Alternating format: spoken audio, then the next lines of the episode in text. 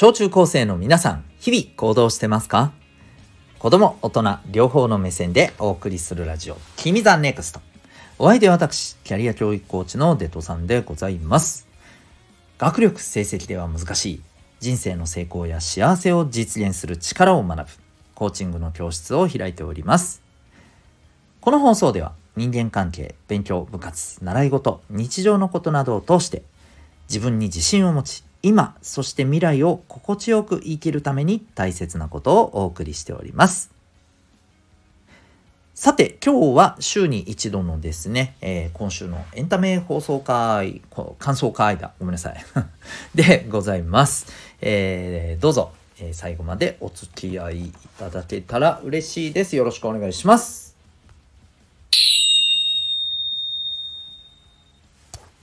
さあ、今日はですね、えー、ドラマ「パリピ孔明」について、まあ、まだ始まったばっかりなんですけどね、えー、感想を話していこうかななんて思ってます。ちなみに「パリピ孔明」去年アニメ化されていたんですね、えー、大体夏のクールでだったかな。はい。うん。えっ、ー、と456月ぐらいか。はい、えー、でやっていたんじゃないかなと思います。うん。4567789かな。1234567あ5678ぐらいか。はい。のクールだったと思います。うん、でまああのー、そこで僕は初めてね見まして。まあもともとは漫画なんですよね原作はね。うん、で、えーと、それがドラマ化されたのが、まあ、今年であるということで。えっ、ー、とね、まあ、やっぱこれ面白いなと思って。でもしかしたらねまあ小中高生のね皆さんがこうパリピ孔明知っててるかな？って感じもするんですけど。まあひょっとしたらねえーと、お母さんお父さんが好きで見てて、まあ、一緒に見てて知ってるよぐらいな人はまあまあいるのかもしれませんけど。自分で面白さを感じて見てる人どんくらいいるんだろうなって思いつつですね。それでも今日はこの話をしていきたいなと思います。うん、えっ、ー、とですねやっぱりねあの何が面白いかっていうとえっ、ー、とねこのドラマまあやっぱ孔明を使っているからこそめちゃくちゃ面白いなと思うんですけど、うん、いかにですねやっぱり情報と戦略がうん大切だな大切かっていうところがね改めて思わされるところなんですよね。うんえっ、とねまあまあどんなお話かっていうところをあまりねネタバレになりすぎない程度で、えー、言っちゃうとですね、えっとまあ、まず孔明って誰やねんっていう話ですよねこれまあ中国のですね昔の偉人と言われてる人で「三国志」っていうね、まあ、お話はなんかタイトルぐらいは聞いたことあるかもしれませんね。うん、映画にもなったりしてますからね。えーとまあ、三国志っていうのはですね、えー、当時あの中国がですねもうあの昔々の中国はですね義と呉と蜀っていう風な3つの国にですね分かれて、まあ、お互いに天下を統一するんだって言って相争ってた時期がですねあるんですよ。で、えー、まあ、その頃ですね、えー、それぞれの国に、えー、もちろんあのその国のねリーダーがいてで、まあ、彼らがね天下を統一しようと争っていてで彼らのもとにはですねさまざまなですねやっぱりこう個性あふれるえー、武将たちがいっぱいいたんですよ。で、まあ、その、えー、3つの国の1つのリーダー蜀っていう国のリーダーがですね、えー、劉備玄徳というですね、まあ、とってもね何て言うのかなうん、えー、まあ義に熱い人、うん、なんか義理人情に熱い、えー、とても誠実な人として知られているリーダーの方がいてですねでその方のえ軍師軍師っていうとまあ要はね作戦参謀みたいな人ですよ。作戦立ててこういうふうにやりましょうみたいなね。まあこれは国の中のことだったり国の外だったり、えー、いろんな作戦を立てる人ですけど、まあ、この役割についてたのがこの孔明諸葛孔明という人ですね。はい、えー、でとってもまあ頭のいい人で、えー、すごく有名なんですよね。まあ、この「三国志」っていろんな英雄が出てくるんですけれどもまあこの人は本来主役ではないんですけどでももうほぼ主役級に語られてもおかしくないなぐらい存在感がものすごくある人なんですよね。はい、でまあそんなあの有名すぎるですね諸葛孔明さんがですね、えー、なんと、うんまあ、54歳で病気で亡くなるんですけど亡くなった後はい転生するっていうお話なんですね。で転生した先がですね、ー、なんと現代のですね日本の渋谷と。うん、で、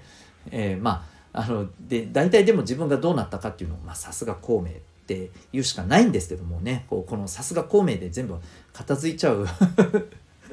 ちょっとこう強引なところもあるんですけど、まあ、自分のね、えー、今の状況っていうのをなんとなく察知。し、えー、じゃあ自分はここから第二の人生をどう生きるべきかっていうところで、えー、まあ彼が出会ったですね、えー、この英子さんというね歌手の歌声に、えー、一目惚れしてあ絶対彼女をこう天下一のね歌手にすると、えー、そこで自分はその軍師となって、まあ、いわばプロデューサーみたいな感じですよね、えー、となって、えー、ここで天下を取るっていうね音楽の世界で天下を取るみたいなねエンタメの世界で天下を取るみたいなまあそんなあのお話でございます。なかなか痛快でしょ。うん、結構面白いですよ。あのー、まあ芸能関係のねお話が好きなだあの僕あれだと思いますけどねあのそれこそなんだっけえー、推しの子だ。そう。推しの子好きな人は割と好きなんじゃないかな同じ芸能つながりで。まあもちろんテイストは全然違いますけどね。うん。でも何て言うのかな？あの共通して、えー、言われるのはやっぱりさっきの話ですよ。情報と戦略。もうマジこれが大事っていうね、えー、で孔明さんはですね現代でもですねちゃんと馴染んでですね、えー、じゃあいかにして戦略でもって無名で無名だけどものすごい才能を持ってるこの英子さんをどうやって売り出すかっていうところをですねまあ巧みにやっていくんですよ。でぜもうどう見たってこれは絶望的に難しい、えー、えーと、なんだろう状況だよねっていうところをですねやっぱりひっくり返してですね彼女をどんどんこうあの注目を集めさせてですね、えー、サクセスへのこう階段を駆け上がらせていくという。